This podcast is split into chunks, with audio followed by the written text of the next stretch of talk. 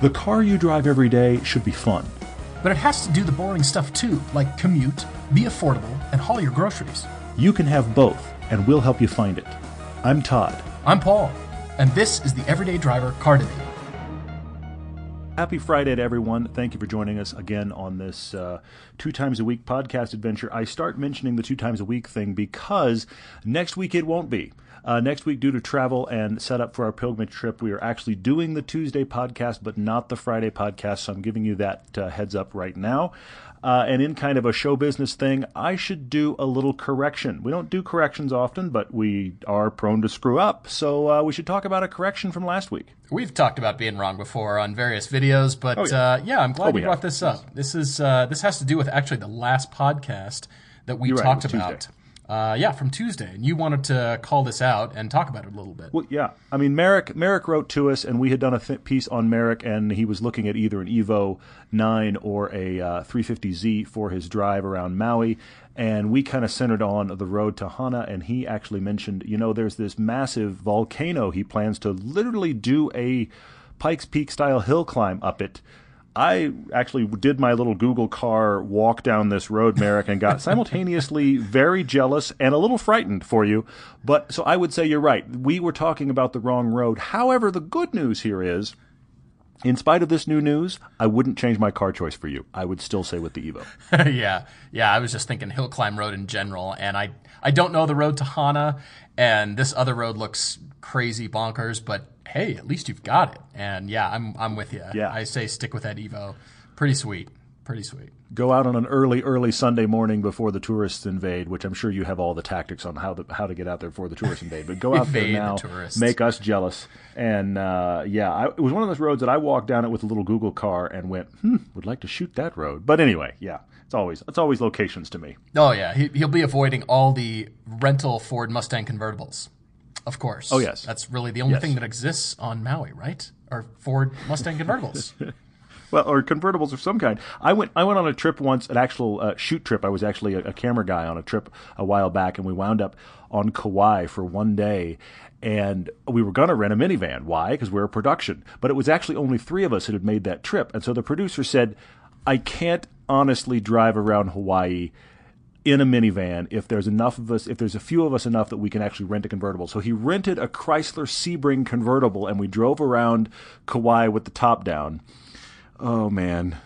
It was just it was like a rental car cautionary tale. It really was. The only saving grace was the fact that he let me drive. So i hooned a chrysler sebring with the top down but i kept thinking no one noticed me just just let me drive but Pull yeah the hat lower, sunglasses, bandana. Seriously. Yep. Please Yep. don't look at me. Uh, well, awesome, guys. Uh, we thank you for joining us. We have got a couple of special debates for you because one of them is Jason. He is out in California and he is a patron of ours. He is on Patreon and subscribes. Thank you, Jason. Really appreciate it and really happy to do this debate. His budget starts at 80,000 and goes down from there. And he's Yeah, got which is healthy. quite a story here. And we also have Rodney, who is our neighbor in Provo, Utah. He's got a bit of a different story here because he actually sure. mentions his thought about what cars are going to start going up in the future.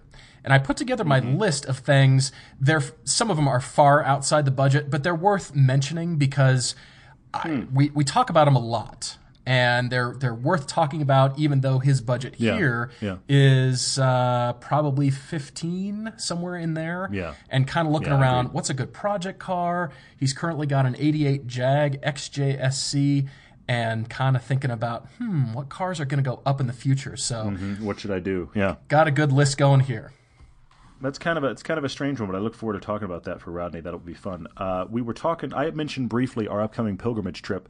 Uh, we actually dropped a piece from Tom, our European correspondent, uh, just the same day that we're recording this. You're hearing it Friday. That dropped Thursday, and we mentioned in that piece we're about to be in Germany again. We're very excited about that. We should remind you, if you haven't heard already, uh, Friday the 30th of September. That is our kind of night off when we're still in Germany. I say night off because all the people that have been with us for the trip will have flown out. We are flying out a day later just to make sure they all get out of, out of the country okay and the whole trip closes up nicely. But that means that night we're headed to dinner somewhere somewhere in Frankfurt. If you're in the area of Frankfurt and you would like to meet up, let us know. Uh, a couple of you are writing in already. We would love to have you join us. So we'd like some more info about your interests. And I mean, let's be honest. Paul and Tom and I are going to go somewhere and have some dinner. so let's let's hang out. Why not? So check this out. Raphael from Fulda, Germany. He's a listener. Thank you for writing in, Raphael. He suggests this Klassikstadt. I'm sure I'm pronouncing it wrong, but it's a full-on garage and restoration center with a restaurant inside. Yeah. Uh, it's it's just outside of Frankfurt, and he suggested this place, klassikstadt.de, starts with a K, Mm-hmm. and quite a cool looking place. It actually reminds me Very. of one that is very similar I've been to in Berlin, Germany, called Classic Remise. Mm-hmm. That, that's where the Berlin Ferrari dealer is inside. There's a American muscle car restoration shop. Of course, all the British roadsters and Jag shop. Yeah, it looks really cool. There's a restaurant. It's like a banquet hall facilities. You can have a conference room. You know, kind of a, a really cool meeting place. And uh, thanks for the suggestion. I think it looks great. Let us know what you think about does. that. But either way, as you said, we are getting together. We're going to go have a bite to eat. If you'd like to join us, please keep writing writing in. And uh, Raphael was the first, so thanks, thank you so much. Yeah, it'd be cool to meet some of you when we're there, uh, and we're we're keeping it really just loose. We'll figure out what we're doing, and uh, you guys can help us do that. And if we can meet up, that'd be cool. Uh, we also had a little bit of news we wanted to talk about. I I noticed this when you and I were talking about it a little bit. Uh, there was an article I was reading about how, and I just I, I don't know. I instantly thought of you, Paul, when I read this article. it was talking about the fact that the new Prius isn't selling very well. And the article's speculation was, well, it's because gas prices are low. And Americans just, you know, they don't take it seriously. Now, on one level, I agree with that because, of course, you know, the minute gas dips below $4 a gallon, we all start buying trucks. But that's been the case the entire life cycle of the Prius. I submit to you the problem is not cheap gas. the problem is what my dear friend Paul has pointed out and others, and that is that this is a catastrophically ugly redesign. I kind of feel like nobody stood back and thought, you know what? We should start over. Because that thing is ugly. What did we do? It's like everybody had their head down with blinders on, like the horses in the race in the Kentucky Derby, and they were working on their section of the headlight and made that really cool. But it didn't Yeah. match the other section Yeah. over here of, with the door and the, the rear taillight team and the wheel team. And uh, they didn't stand back and go, huh, we've created a monster. That thing's really ugly.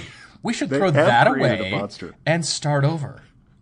I like that your conclusion is not let's fix it. Your conclusion is trash it and try again. There's That's what I love nothing to that. fix here. This is a car right. that is also You're in the category of stop drawing, put the pencil down, You're right. You're right. new sheet of paper. It's the opposite of the 66 Ford Mustang. The hmm. guy who finished hmm. designing that, I'm sure, stood back from the car and looked at it and thought, I did pretty good. I'm going to pat Mm-hmm. myself on the back. That is a great looking car. Well, I mean, look at the E-Type, which I realize is the obvious icon, but done long before aerodynamic testing. There was no aerodynamic testing. A guy just sat down and drew a cool, simple lined car, and it is Yeah. timeless. And we have the Prius, which I actually saw one in Salt Lake this past week. Brand new, of course, with the brand new tags on it in burgundy. The burgundy almost matched the color of the taillights. And I'll be completely honest, I couldn't stop staring. Wasn't because it was attractive. I just kept looking at it as I was slowly passing it, just thinking, any angle I look at that thing while in motion. I mean, I've seen plenty of cars that are unattractive. Once you see them in motion, they get okay. It's like, okay. I mean, I, honestly, the Infinitis, when I see them on the stand, I don't like them like when I first see the current in- Infiniti styling. But every time I end up seeing one on the road, I'm like, you know what? That is working. This Prius is just, it's bad from every angle. And in motion, Yeah. it doesn't get better. Well, I'll ask Oh you about gosh. the E-Type. Does it matter to you when you look at it? Does it matter that legions of cars can crush it in the performance and handling category? I mean, there's Not in the least. thousands of cars that will do better than that car. I'm sure a new Toyota Camry is probably faster. Oh, I have I have no doubt in my mind. And I have no doubt in my mind. And, pro- nobody probably cares. handles probably handles better as well. I mean, that's that's Yeah. the truth of it. So the Uh, point but- we're but getting at is- is, the balance. The balance between okay, it fulfills a need, it's the right price, crash, all that stuff, the safety, great, but it's got to look good. That's why we put things in our garages. It's got to be beautiful right. and artistic, and I want to be inspired.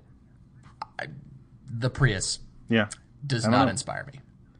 I don't know. It's it's quite interesting, but I think it's funny that, that this article didn't even touch on the fact, you know, it's just not an attractive redesign. it was just all, well, maybe it's about the gas mileage. And I thought, you know, even when you're even look, I, this is the king of gas mileage miser cars. I get it. If that's all you're shopping for, that's the only thing that matters. Go get a Prius. I get it, but or, or buy electric. These are your options. But I, I truly, just like you're saying, I truly believe that once you're spending real money on a thing, it has to, on some level, be something you find attractive Mm-hmm. or engaging. It has to entice you in some way. And even in the gas mi- miser area, if it's unattractive, I, I fully believe that matters. Even if the person that is looking doesn't consciously realize it, that matters. And until autonomous cars come around, your eyes are not closed while you're driving it, so you have to look at it. And I suppose be- better to be in it than looking at it, but the rest of us have to look at it. Well, yeah, we, terrible. we say that about the we say that about the Panamera. Better to be driving it than looking at it. I mean, we've said that joke before, but the Panamera is enticing, even though it's not as attractive as it should be. It's enticing because you know it's a dynamically interesting car. Oh yes, and Porsche has now solved the problem. They That's went true, in they the have. good That's direction. Prius is going in the other direction. You're right. That that that's an interesting comparison. You're absolutely right. I hadn't thought about them in, in comparison to each other, but you're absolutely right about that point as well. Well, segueing into the autonomy cars and uh, the world of Uber, we just came across an article. You might have as well. It is now fall, and the National Football League in America has kicked off, so football games are happening. And along with that goes tailgating, the great tradition in America of tailgating. Well, I know Germans love to barbecue as well. Anyway, the um, the company Uber has decided and partnered with Ford to offer everybody a Ford F-150 specifically for tailgating at NFL games. Now the car isn't even driving and going anywhere. It's coming to you Mm-hmm. full of merchandise and food and tickets and stuff. I suppose it can bring you to the game if you want.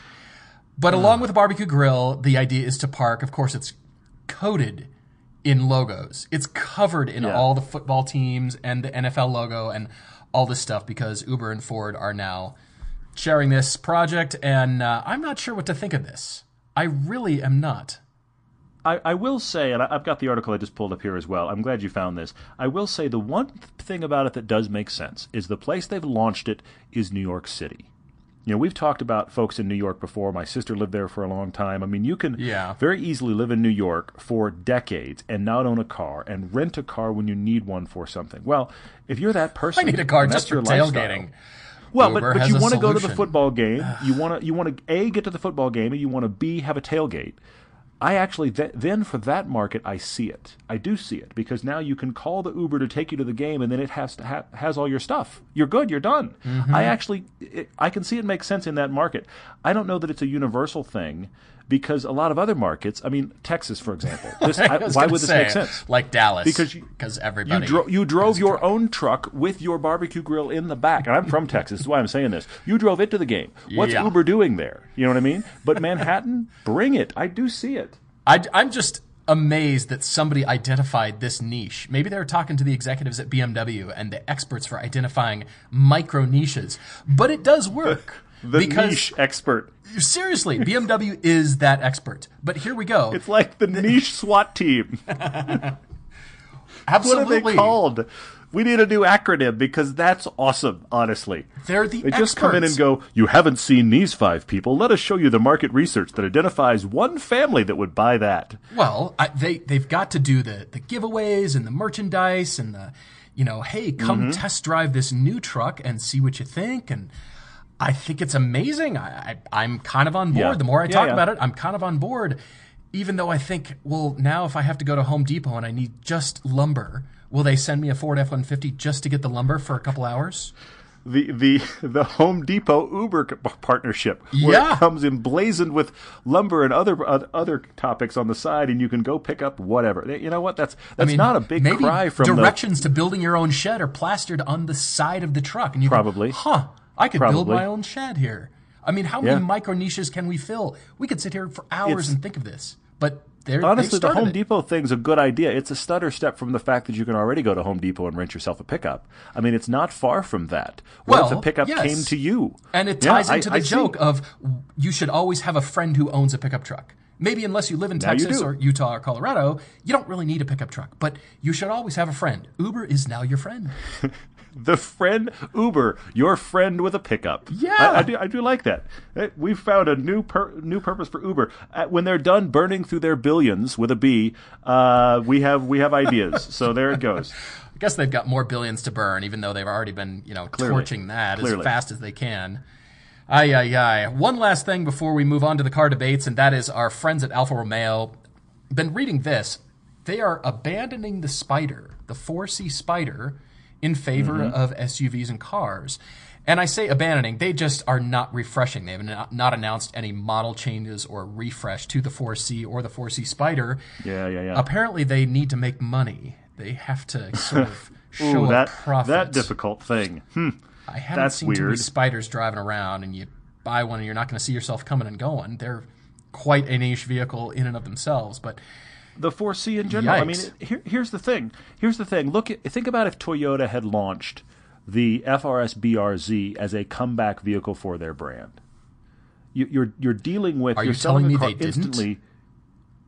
Well, okay, they tried to save Scion with it, but my point. But what they, You see but my they point. launched it. You, it, I do see your point. They launched it as a "we really remember sports cars and enthusiast" comeback Right. car. I, I agree with that. But my but my point is, Alfa was nowhere, and then it was we'll introduce an enthusiast car first, which from a from a brand reputation standpoint sounds awesome. it comes with a But leather helmet with- and goggles.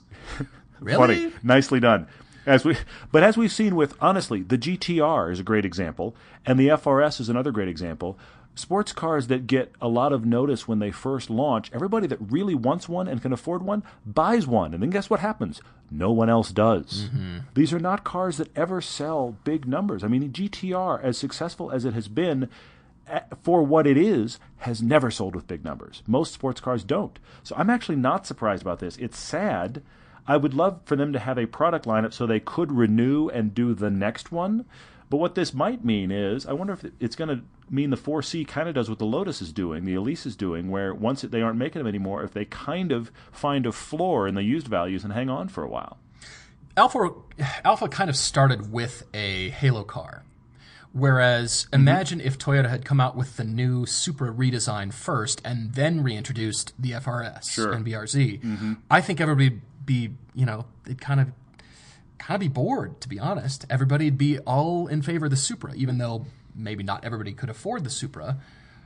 I mean, I'm sure you could spin it that way, but they're kind Yeah. of going the opposite direction here. They've come out with the Halo car and said, "Look, we're back. Why don't you buy this beautiful new sedan Well- or an SUV?" Well, but but hopefully the Giulia will be a, a rousing success for them, and I can't wait to drive that car. But I- the yeah, I ultimate reality is s- rear-wheel drive sports cars, especially two-seat only mid-engined rear-wheel drive sports cars.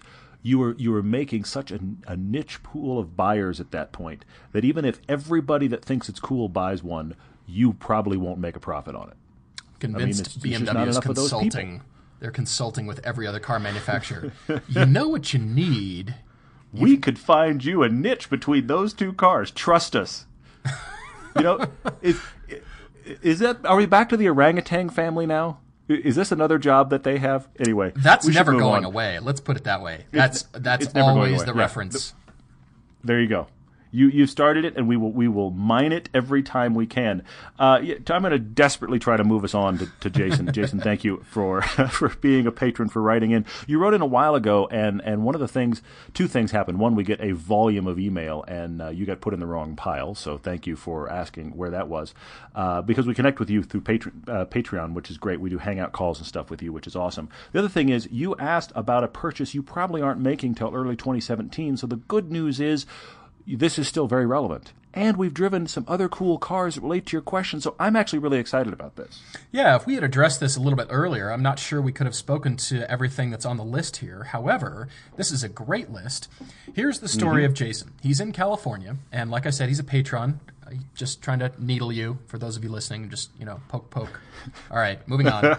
Keep going. He's got a four wheel drive to Toyota Tacoma, and he's got a weekend toy.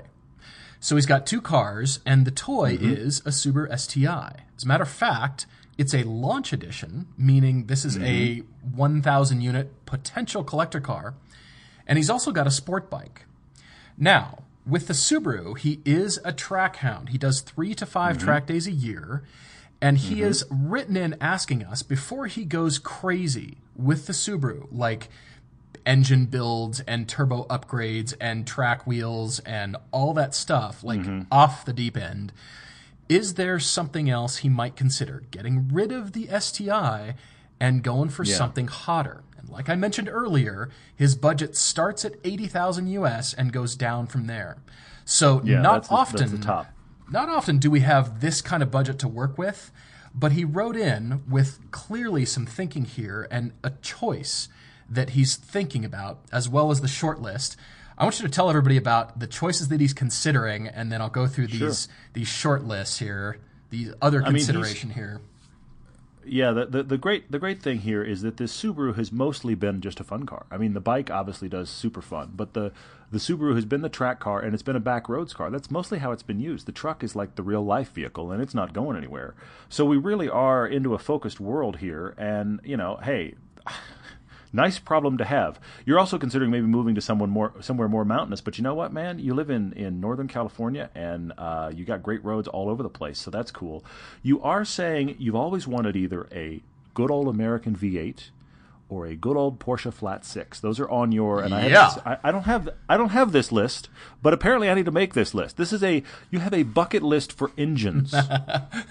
Who a has bucket list for kinds hey, I you have a bucket list for for engine configurations you want to That's own in your lifetime. And I, I but here's the thing. I read this and I go, "Huh. That's a great idea, Jason. Why don't I have that list? What would my list be?" I start thinking in those lines. So clearly it's a disease that you're passing on. So those are your two bucket list two of the engines on your bucket list. A, good old American V8, you've never had one, and a Porsche Flat 6, which that already kind of leads you towards some of your uh, potential choices, but you want to have rear wheel drive and stick shift. Uh, you want it to be a road trip capable car if you were to do like Highway 1, but you're going to still t- take really nice roads. It needs to track. This is a fun road car. So good handling, under 80 grand, but there's a lot of room to play with from there. Man. All right, the short list. Are you ready? First off, speaking of American V8s, we've got to go with the GT350 or the 350R. Uh, when Jason wrote in, we had not yet reviewed the 350, Justin's 350 against his Boss Mustang. And Justin, thank you again for graciously lending both your cars. No if you haven't kidding. seen that Yeah. piece, go check it out because we had called out the Boss Mustang as something that's got to be in our garage. And then that's, of course, until we drove the 350. It was not the R. Jason has, or excuse me, Justin has since upgraded to an R. We want to drive that, Justin.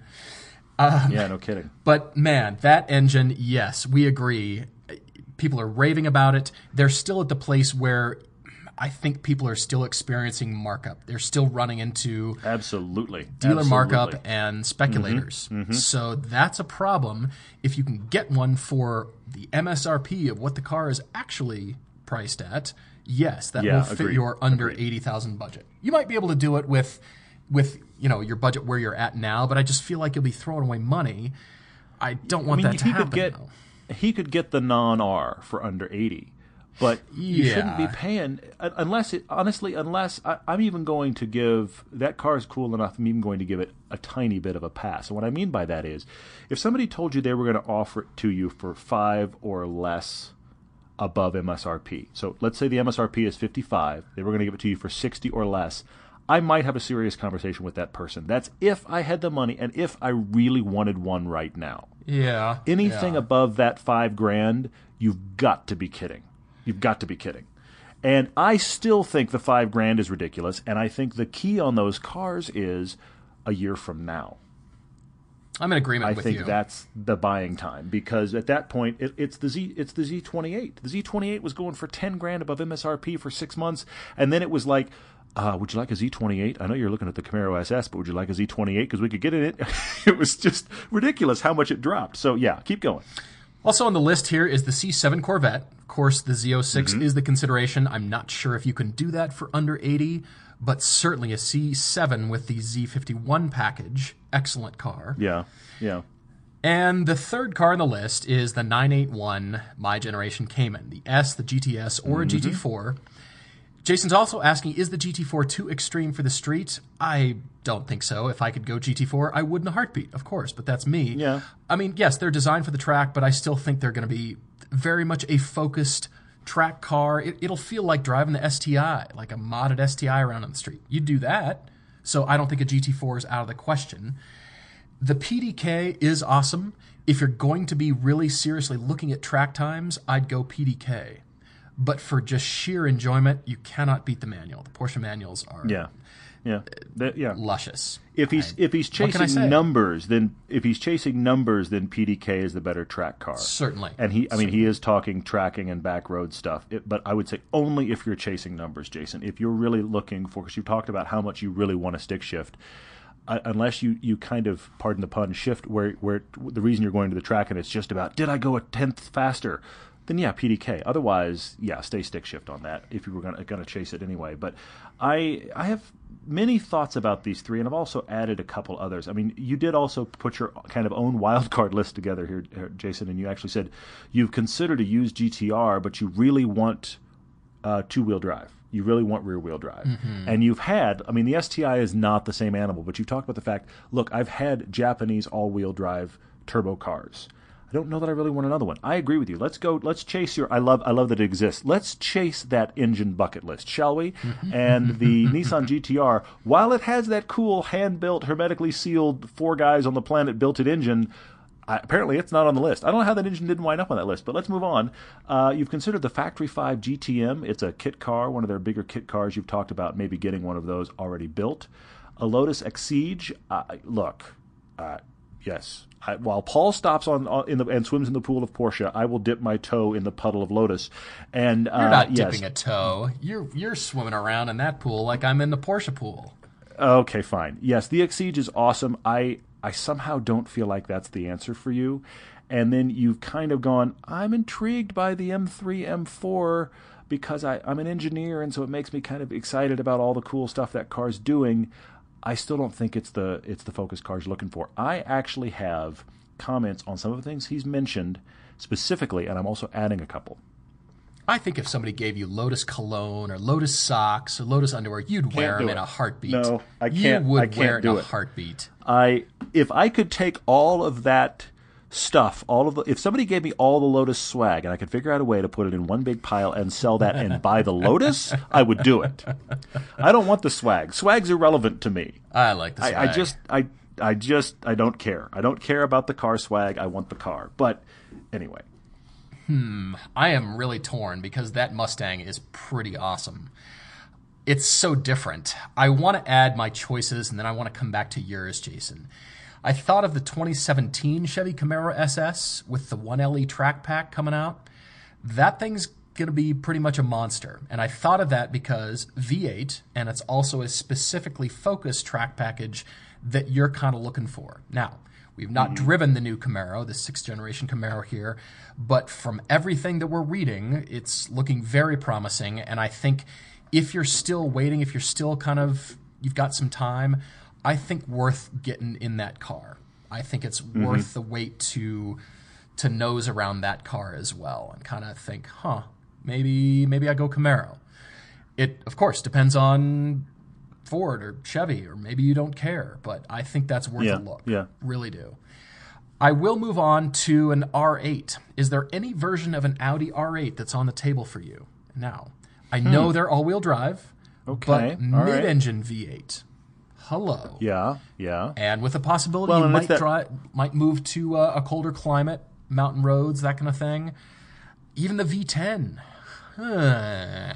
I'm I'm Well, just it- asking. I I like this. I hadn't gone there, but you know what? That eighty thousand budget, you probably could get yourself into an early gen with the gated six speed, the four liter V eight. Now I have heard some people have had uh, some expensive maintenance to keep those cars running, but I, I haven't heard that across the board. And that four point two liter engine is that same V eight that was in the RS four that we drove. Yep. And that belongs on that engine bucket list. That's a great engine.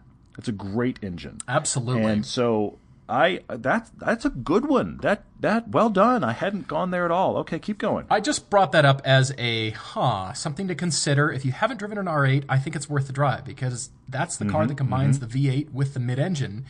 Now, Yeah. there's two outliers here, and I realize these are my super wild cards.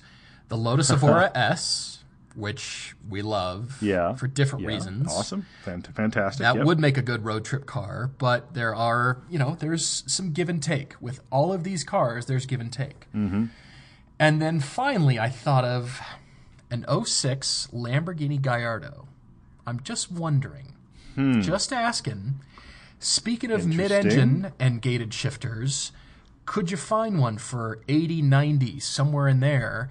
Are you even interested? I mean, talk about a special car, and if you can find with, one with super low miles that has sat in somebody's garage, I mean, uh, they're dropping in price like crazy. And They are. Yeah. Yeah. Yeah. you know, German owned, Audi parts bin.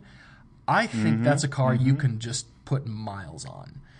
So a, that's Those are my good four. wild cards there, man. those are my Some four. very good wild cards. Okay, all right. Well, I stuck close to his list, but I made like tweaks to all of his list choices. okay. So he has his top three, which again were the the GT350, the C7 Z06, and that Cayman, like you had that second gen Cayman. Mm-hmm. Uh, I want to say this about the 350. You've talked about really having kind of an interest in love affair in engines. As far as V8 goes, that GT350 is something really special. That Coyote engine is something It is. incredibly special It in is. that car. Is it Coyote? Is no, it's the it's the Voodoo. What, Voodoo which one is that called? I they, thank you, thank you. I, Yeah. I knew I got it wrong. Uh, anyway, that is a very special flat plane uh, V8. That yes, that that I am now checking off. I didn't realize I needed to do this, Jason, but now in my head I'm making my list of engines I must own, and that's on there. Honestly, that's a great engine. I would say get one if you can wait out the cost inflation, though don't go buy one now. Don't, I just I, I can't recommend that to you. It doesn't make any sense. But if you can wait out the cost inflation six eight months, not sure when you're buying. We've ta- you've talked about early 2017. Uh, and find a deal on one, then I think it's worth it. If you're going much above MSRP, I don't think it is, but that would be very cool. I do agree with that. You said M3, M4, and I say to you, no, no. But what about the M2? Now I know those aren't aren't just hanging out all over the place either. If you could wait out, let's be honest, the wait on those. But people are sending us at our email address, everydaydrivertv at gmail, they're sending us links trying to get Paul to jump off the waiting list he's on and go buy the ones in their local showroom. So there are showrooms that have them. Thank you, Craig. Both in the white, yeah, both in the white with the DCT and in the blue with the manual. There are showrooms in, in places that have got them. So if you really want one, you could find one now that isn't spoken for. And then, of course, depending on when you're shopping, there may be more available.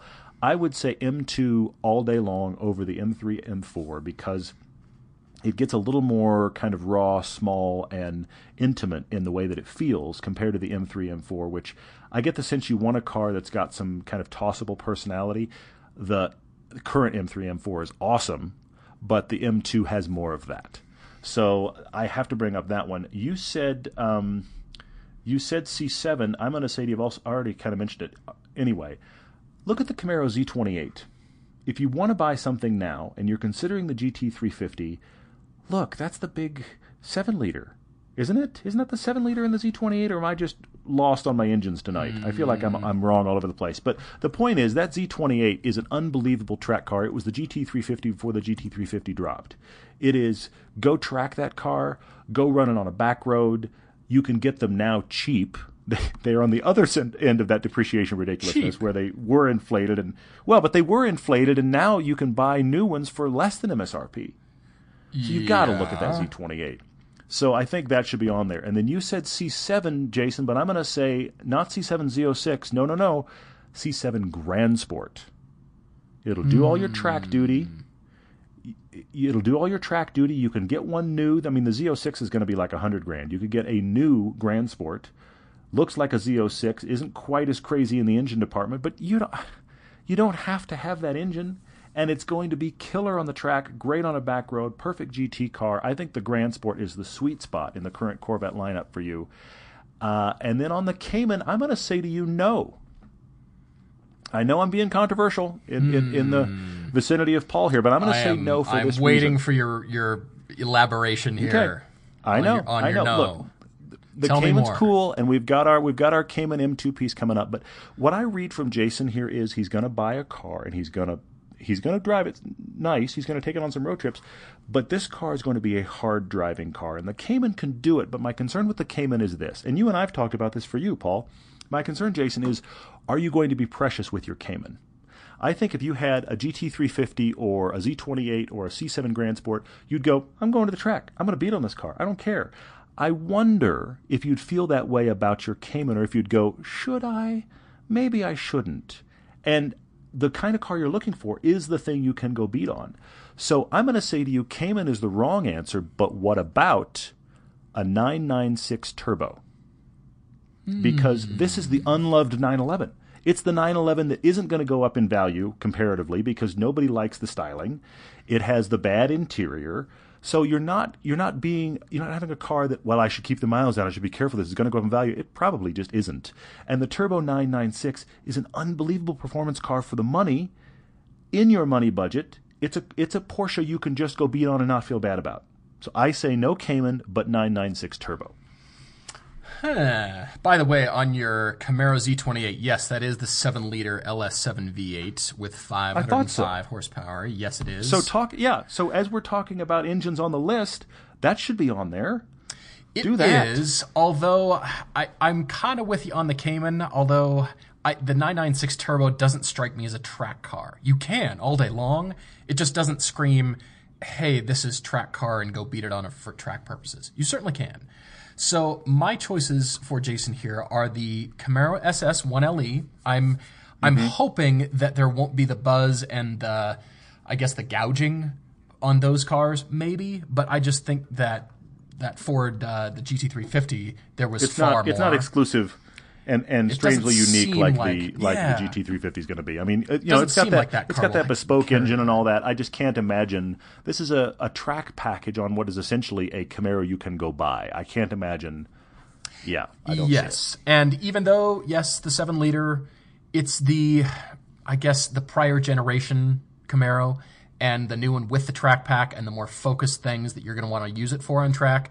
I think that's your choice. I can see that argument. I can see that argument. That's yeah. where I'm headed. I, yeah, the GT350, yes, but no gouging. That's I think Todd and I both are landing on that. Yes, yes, yes, but don't pay more than you should. Honestly, Mm-hmm. I'm not as big on the Corvettes, but I could see the Cayman. I could see it, but I, I think you have a good point. It's it's maybe a bit more precious, and you can track them. You can track them. I mean, I- take it, look, but It, it depends. Of course, it will, and it depends on how you want to approach it, Jason. It certainly could be a track car. Obviously, the GT4 is designed to be a track car. The GTS, the S, they all can be.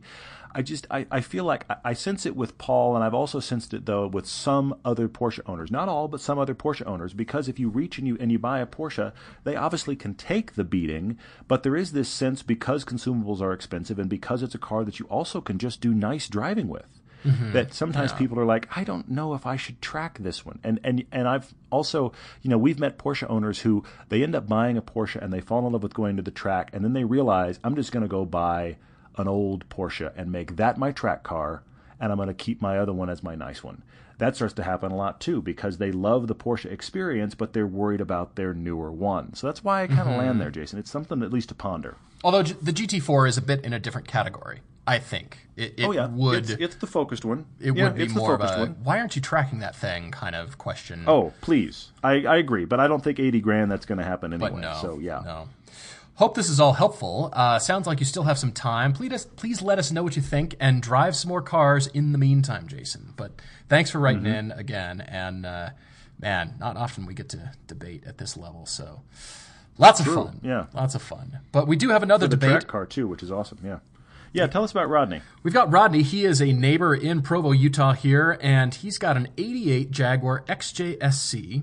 It's needing work. Okay. He's got some rust and he's got some bad head gaskets, and it's a project car. But what It's he that writes big about, V12 coupe thing that Jaguar made forever. yeah, It's that yeah, classic V12 coupe that it, I, I will be honest, that is one of those Jaguar designs that I feel like did feel pretty timeless and aged pretty well. I remember I knew a guy in LA that drove one forever, and it always looked cool. it's But it's just a that cool is car. Yeah. Definitely a project. It's definitely a project.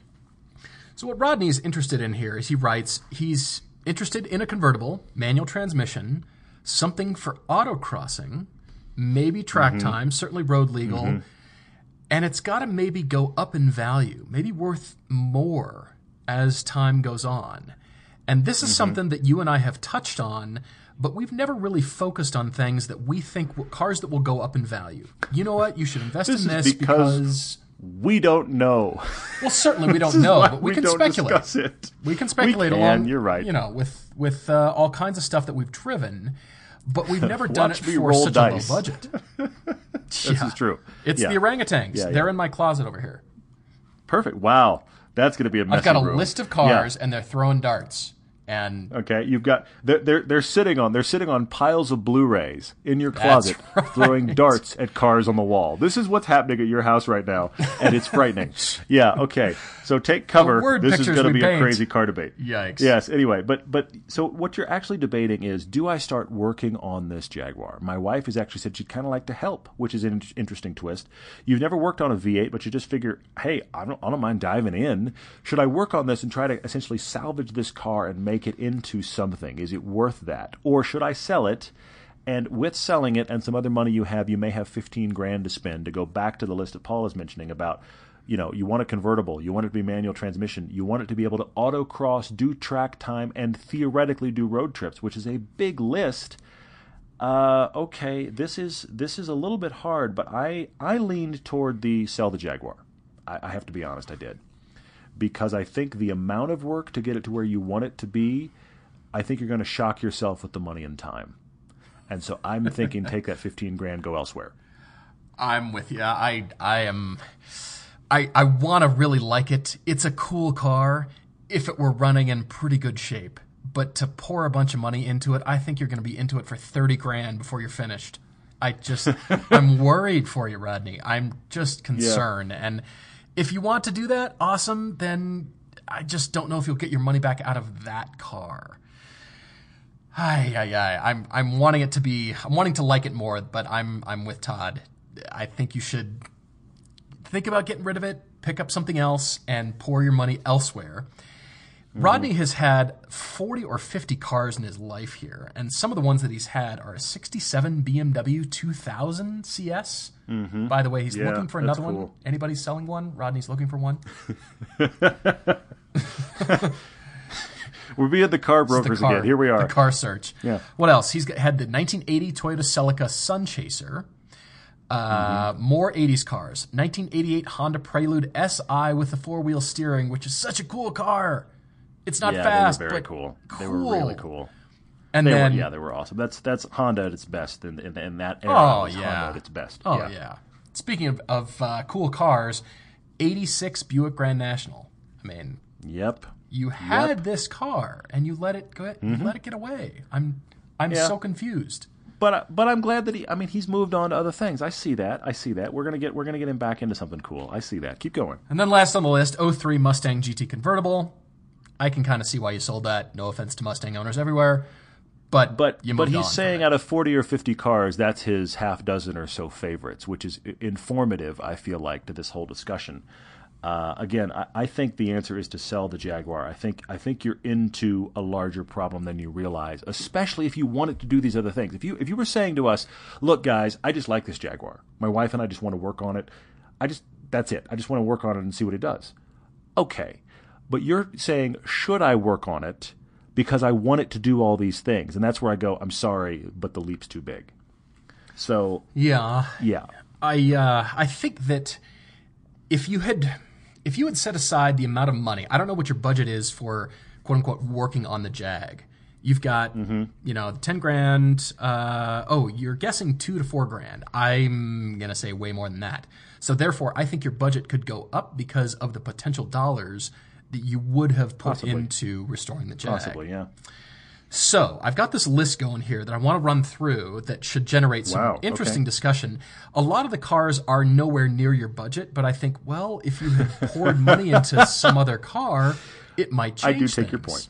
I do take your point. If And you're above me. his fifteen grand he's got, yeah, it's you're right. It's you. Well, of course, you're out of the budget, but you're right. If it's beyond the fifteen grand he's got, but if we're talking about long term cost of the Jaguar, we might be above that fifteen anyway. I see how you got there. It, it is a leap, but I do see the breadcrumbs. I'm just sort of closing my eyes and wandering into the dark room and holding my hand over my eyes and going, I'm coming through. I'm coming in. I'm just going to wander around in here.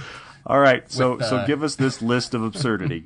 Go for it. with no nod to price. I won't say no nod, but you know, I. Um, all right, here we go. Yeah, yeah. First off is the Acura NSX. I think this is a car to invest in because any of these cars that I'm going to tell you, any of them you're going to have to work on. Some more than others, but that might be a good Yeah. thing. You're not going to be doing restoration work. It's more maintenance, upkeep, upgrades, Mm-hmm. you know, replace the thing while you've got this disassembled, the while you are in there kind Yeah, of yeah. kind of maintenance. So Acura NSX, interesting. I think those are going to go up in value. I think all of these cars are going to go up in value. Yeah, but they're like three times his budget now. But keep going. Go yes, on. maybe maybe a really high mileage one that's sort of been like, man, Yeah. I commuted and I loved it, and I just kind of Yeah, moving on. possibly. And you could Possibly, yeah. restore the seats. You know, maybe the seat bolsters are broken down, and you're doing that, and maybe it's an engine rebuild or a engine transplant from another wrecked one, or you know, stuff like that. I don't Sure, know. I'm sure, guessing. sure. Yeah, yeah.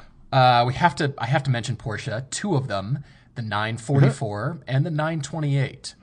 Some of the 928s from the early 90s are still ridiculously overpriced, but the ones from the hmm. mid 80s and late 80s, I think especially the S4 could be interesting. I had the S4 Yeah. and I'm missing it. Yeah. I don't know if they'll go back up, but the thing, but let's be honest though, in the world of Porsches, uh, well, in the world of all collector cars, as the as the certain models go up and those become overpriced, the lower models end up getting kind of caught up in the net and and the surge and get pulled as well. Yep. That's kind of where the 928, 944s are as the 911s go stratospheric. Those cars are getting pulled up a little bit. You could absolutely, I, I see where you are, and then you could definitely get one for your budget. I'm gonna jump on the Porsche bandwagon really quickly and say if you want autocross, convertible, reliable, take a road trip, you've got to be looking at a first gen Boxster. You just you Sure, could get one. sure. You could get one. And they're and they're more modern than the than the 944 928 variations. And you I mean you're also talking about being a fairly big guy, you're around the same size as we are. You could fit in that car and enjoy it. I think it would just run. I've got to throw the Boxster in there. I like it. I'm with you. I'm with you. I want to leave German cars for a brief moment and suggest the Toyota Supra Turbo from the mid 90s.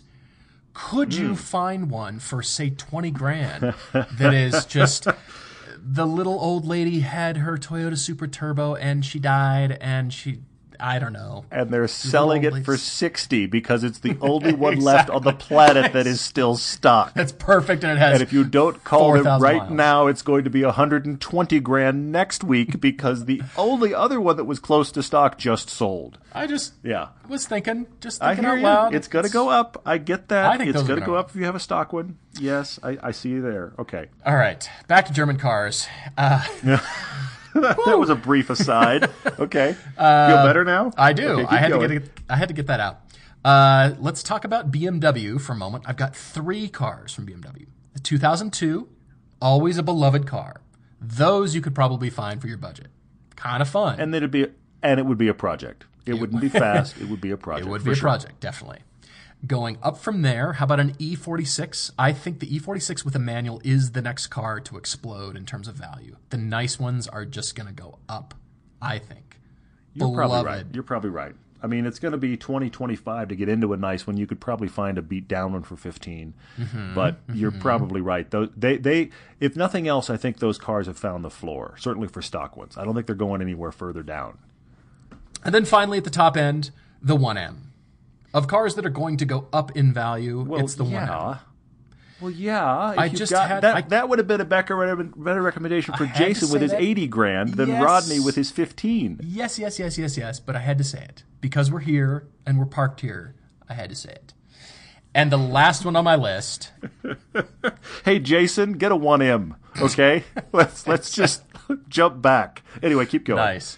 Last one on my list, it is a truck wearing a car, a truck disguised as a car. It's a Dodge Viper. What do you think of the Viper? Like the first gen? It's a engine wearing a car, like a cape. Yeah. What do you think? Yeah, okay. It's a convertible, technically, kind kind of ish. Technically, it is a convertible. It is convertible-ish. You're loose, right. It is very loose. But man, I mean, those could start going up in value. Uh, that's kind of been my mindset from the get go. But at this point, I don't right. think Dodge Vipers are twenty grand. I think You're thinking about you're thinking about the cars that take a turn. I want to I want to bring up a couple Yeah. others that I haven't mentioned for Rodney. And Rodney, I still think it's sell the Jag. Uh, I think if you wanted to do everything on your list, the the convertible and the fun car, manual transmission, autocross, maybe track, want a road trip, I have to bring up S2000. Fifteen thousand dollars. Go get yourself an S two thousand. I think those cars have also found the floor. They're like the Lotus Elise. They're beloved. They aren't making anymore. They keep running, and people like them. Whatever you get into that car for, you're going to get out of that car at the same amount, unless you do a bunch of stuff to make it uh, anything but stock. But 15 certainly by 20 grand but at 15 you can start having real conversations about the s2000 you probably end up with an AP, ap1 so it's the early gen it's the 99 to 0 to 02 03 i think is the something ap1 like that. Yeah. Um, so, I mean, you've talked about you think you're a little bit too big for the Miata. I would say to you that as big as we are, I'm more comfortable in the S2000 than the Miata. So, uh, I, I think that's a really good candidate for you here. So, I would say that. If you're looking at convertibles, I would also say you could get into an early gen BMW Z3. My concern for you is space in that car, though. I think that's a little on the small side, Z3. but it's been a Z3. long it's been a long time since I was in one, but you can get them with. I mean, they're easy to work on. You can get them cheap, so it, it kind of does the project thing a little bit because I imagine whichever one you get's going to need a little bit of stuff, but you can get them cheap. They are convertibles. It's BMW. They they're kind of unloved, but they are cool and they handle pretty well. So you can get them with a three liter, and they are they are genuinely fun. I I seem to remember again. It's been a long time. They're pretty tight in the cabin, but don't quote me on that until you get in one. Uh, and then the last one I thought of, okay, you want this car to do a lot of things, and you're also okay with it being a, little bit of a project that needs some stuff. And I thought, wait a minute, Hellcat what engine about a Prius. 300 ZX? No, no, no. 300 ZX. I mean, you went 90 Supra. I was way Which- off. you went 90 Supra, which, you know, best of luck finding one anywhere close to stock that's anywhere close to his budget. But one close to stock at 15 grand, you could get a 300 ZX. You Yeah. could find one. Yeah. And, you know, they are hard to work on, but there are known there are known parts, parts are out there, and there are known procedures. It's not like I have no idea what to do. You could just look it up. So um, yeah, I think the 300ZX should be looked at. It's not a. I wouldn't get the convertible. I would get the T tops, and have and have yourself a great car. You know what you could do is go mid to late 80s 300ZX, the generation prior to yours, actually. You could, but I wouldn't. But you could. Still, I, I think those were kind of cool looking, though. Just classic They're Japanese cool, but I- look to it, you know? But back to where you started, which was cars going up in value. I think if you have a nice, close to stock 300ZX, I think that car over time is going to start going back up. I really do. I hmm. think they're still dropping a little bit now. I think they're close to the floor. But if you have one that is twin turbo and in decent shape, I think they are potentially going to go back up. They're certainly not going to go any further down. So I think that's a worthwhile in that consideration to go that route. But if you get T tops, you're going to have to let your chest hair poke through your shirt just a little bit because that, you know, goes with T tops. T tops oh, equals no. that. So Buy a gold in chain. Call it a day. Okay. Can we do Facebook questions? Because I'm I'm frightened of where we're going to wind up here. We're going to end up spending ninety thousand dollars for poor Rodney, and he's going to be beating on our door, going, "Hi guys, help me pay for this." Exactly. Uh, yeah, all bad. Ah, you're killing me over here. Yes, thank you guys for writing in. This is this is really cool. As a matter of fact, Brad Brabson, our friend, sent us a link to a V8 Coyote swapped Porsche Cayman. Somebody dropped a Ford V8 in the back of a Cayman. Yep, yep. Ay ay ay! It fits. It fits. Well, but the back of that, i- i- if you're willing to go farther, farther toward the rear axle, there's a lot of room in the hatch of a Cayman. So starting where the firewall is and going back, there's a lot of engines you could fit back there. You're going to start screwing with the balance depending upon the engine you put in there.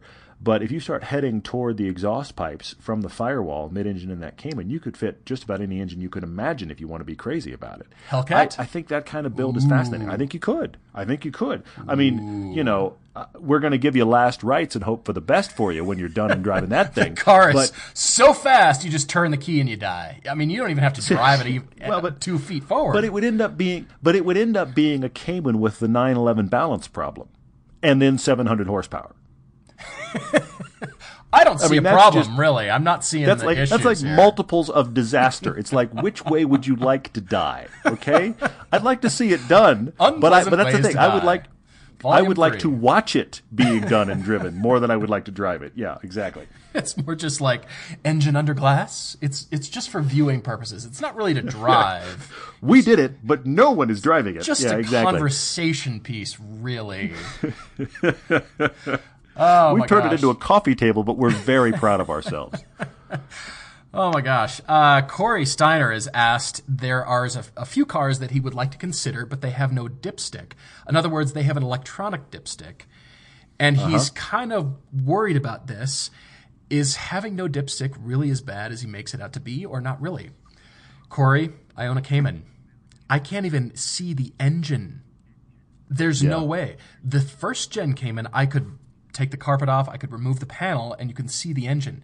This one, it's sealed.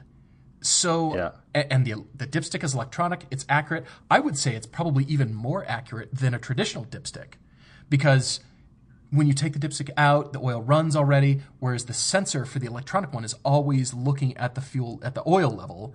Now, Yeah, yeah, yeah. obviously, not after running the car for a while, but you know, upon startup, that kind of thing, it'll give you an accurate measurement. I think it's been fine.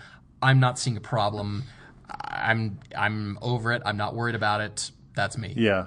And I own a I. I mean, I'll, I'll be honest. When I first when I first drove your first Cayman and discovered that, it kind of wigged me out a little bit too. I was like, but where's the thing where I get to like The- look? Can't do it. it, it there there is a jump. There is a Yeah. jump to be made here, but I submit to you that the jump is worth making because ultimately, well, let me put it another way. I understand your desire to have a dipstick and to be able to check it. I I do. I personally connect with that. However, I would say to you, this is not a reason to not buy a car. They, they are reliable enough. They've been on enough cars. Porsche's had them forever. McLaren's got them. All kinds of people have got them. They've been on enough really good, reliable cars for long enough now that if that's that that's not a hill to die on. That's something to just move past and be like, I don't like this, but it's okay. Yep. Uh, Yeah. Agreed. Agreed. Uh, what else? What else stuck out to you? Well, there's there's two here that happen to be back to back that I want to connect them up and talk to them quickly. Uh, Donald Smith asked. He said we talk a lot about cars' steering feel and feedback and why we like that. So he's asking about older cars like 70s cars with no power steering. And then Dan Corwin is writing in and saying, okay, so what is this connected to the car feeling that people keep talking about? What are we talking about? And why is it good and what cars do it do it well? I'm going to connect the two elements right here and say, look, Donald, I like cars without power steering. The Alfa 4C, no power steering. The Lotus Elise, no power steering. I mean, the in general, when I get into a car and finds that it find that it do, that it does not have power steering, I like it. Now, does that mean your boat from the 70s is a car I want to drive? Not necessarily, but there is feedback that is wonderful. There is feedback that is, for lack of a better way to put it, it's not only reliable, but it, it, it never lies to you. It tells you exactly what's going on, which is cool. But I will say back to Dan's question, what makes you know us feel connected to a car? It's not just steering feel. Because there are cars that don't have much steering feel that are amazing to drive that I would rather than a car with tons of steering feel, but oh my gosh, look at the body roll and this thing's a boat. So there, Sure. there's a there is a there's a there's a balance to be found there. Um, and I've stumbled into my own thought. Balance is a key thing. The balance of the car. How does it rotate? How do you feel it rotate? And steering feel is one of the indicators for a car's balance, where its grip levels are. It's one of the indicators. So it's a it is think of it as a scale where is where is it on this okay i lost steering feel but i gained the sense of rotation through the seat okay well then we might be at a wash here Sure, sure. I'm with you. I I was going to say, you know, the 67 Buick Roadmaster or anything from the Buick catalog doesn't appeal. I'm surprised. I, uh, you're shocked you're i know you're shocked I'm shocked. Guys, the difference here is the way the car was set out to be, and that is the market that it's aimed at. Like a recirculating Mm-hmm. ball is aimed at, you know, power steering for parking. Easily maneuverable at low speed, so it's got Sure. Yeah, a yeah. high assist. Whereas the usual suspects of cars that are set out to be sports cars, and that is the market where they're more of a power assist rather than a full power steering. And they're mm-hmm. definitely aimed at that feel along with balance. We've talked about it endlessly. Caymans and S2000s and FRSs and all those cars, they've got the power assist and they might even have variable ratio power steering, but it's more Yeah, aimed at yeah. the assist. And some cars even have l- higher assist at low speeds, which is fine. True. I'll take it. True, and then yeah. it mm-hmm. goes away the higher and faster you go and the more you're doing the steering feel more of that comes through. And of course low center of gravity all those kinds of things that we talk about that's what Yeah, you yeah. want to go after. But generally speaking you know the cars that don't again they're aimed at a market where i just want to maneuver and park and i don't want to have to struggle with the steering. And the cars that we love that's secondary. That's you know mm-hmm. what? If you own this car you'll figure out how to park it. You will get over it. But man is it great on a mountain road. That's what we're Yeah. talking about here and i like that Well, you I- stumbled into your own thought it's like you stubbed your toe oh there's my thought Yeah. oh, Oh, look, yeah, balance. That's what I meant to talk about. You know, Dan, I'm going to give you two real, real world uh, ideas to to kind of uh, flesh this out and figure it out, uh, even with your own experience. And I would say, go find a friend who has a large SUV or a minivan, drive that to a go kart place and go kart for an hour, and then come back and let's have a conversation. Because here's the thing: the the go kart is the extreme end of connected, and I'm talking about the go karts where they actually you have to get the straps on, you have to, to really strap yourself down and all that. The tiniest little movement of the steering wheel and the car is moving. Now that doesn't mean it's the greatest, uh, you know, most comfortable. This is a luxurious. It's none of that. It's just about I can feel what the wheels are doing, and, and I hit the brake and the gas at the same time, and the car does this, and it's just that. On the other end of the spectrum, you have the minivan that has got all the assists, and you are sitting inside a large box, and you can tell you're in a large box. Mm-hmm. So mm-hmm. this sure. is the sliding scale, and I'm not picking on minivans, and I'm not saying go karts is what you want for the street, but I'm saying this these are the, this is the edges of the spectrum. So where is your car on that on those edges? Those are edges that anybody can go experience, and then you can start to figure out, okay, how much do I like? The greatest thing about the go kart is that your tiny little body movements are moving that car. We just drove that Caterham; it was very much like that. I oh mean, man yeah You'll you'll see it when we drop that video. Neither Paul nor I are the right size for this car. And the only saving grace that allowed at least I can speak for myself that allowed me to drive it was the fact that none of the inputs took much movement. If I had to do the amount of movement of a normal car on the steering wheel, I couldn't have driven the Cayman. There was no, I mean the Caterham. There was nowhere for me to be. Right, But right. since it was tiny little movements, it didn't matter that I was squished down into it because I didn't have to move much. good luck parking the thing but who cares right just that's that's, oh, that's like the, it's the car it's the car equivalent of a mic drop. You don't park it, you just stop it and step out and walk away. Wherever I stopped, that's where I'm parked. I'm I done. think the brake's can't- on, or maybe it's in can't gear. do it. It's not moving, so I think we're good. I'm out. awesome. Give me a minute. Somebody shoehorn me out of here, and then I'm just walking away. Holy moly, guys, we're at the end of our podcast here, but we've got so many. As Todd mentioned, we are going to be podcasting again in advance for next week because of some travel. And so we will get to more of these questions that are great on here. Yes. So keep them coming on here, but we will definitely address more of these because there's some funny ones on here. And uh, we should get to those. But I will leave you with this thought. The word of the day is idiocy, a made up word, but it's a journey to the depths of your own stupidity. So I hope that's uh, Wow. something you can ruminate on for, for the weekend. In the what a fantastic place to leave us with our own idiocy. That's Perfect. right. That's right. You know what that is? That that's that's if Homer had written about a frat house. Ooh, The like the that. idiocy. the Yeah, there it idiocy. is. Okay. Done. Is that Animal House? Has it already been made?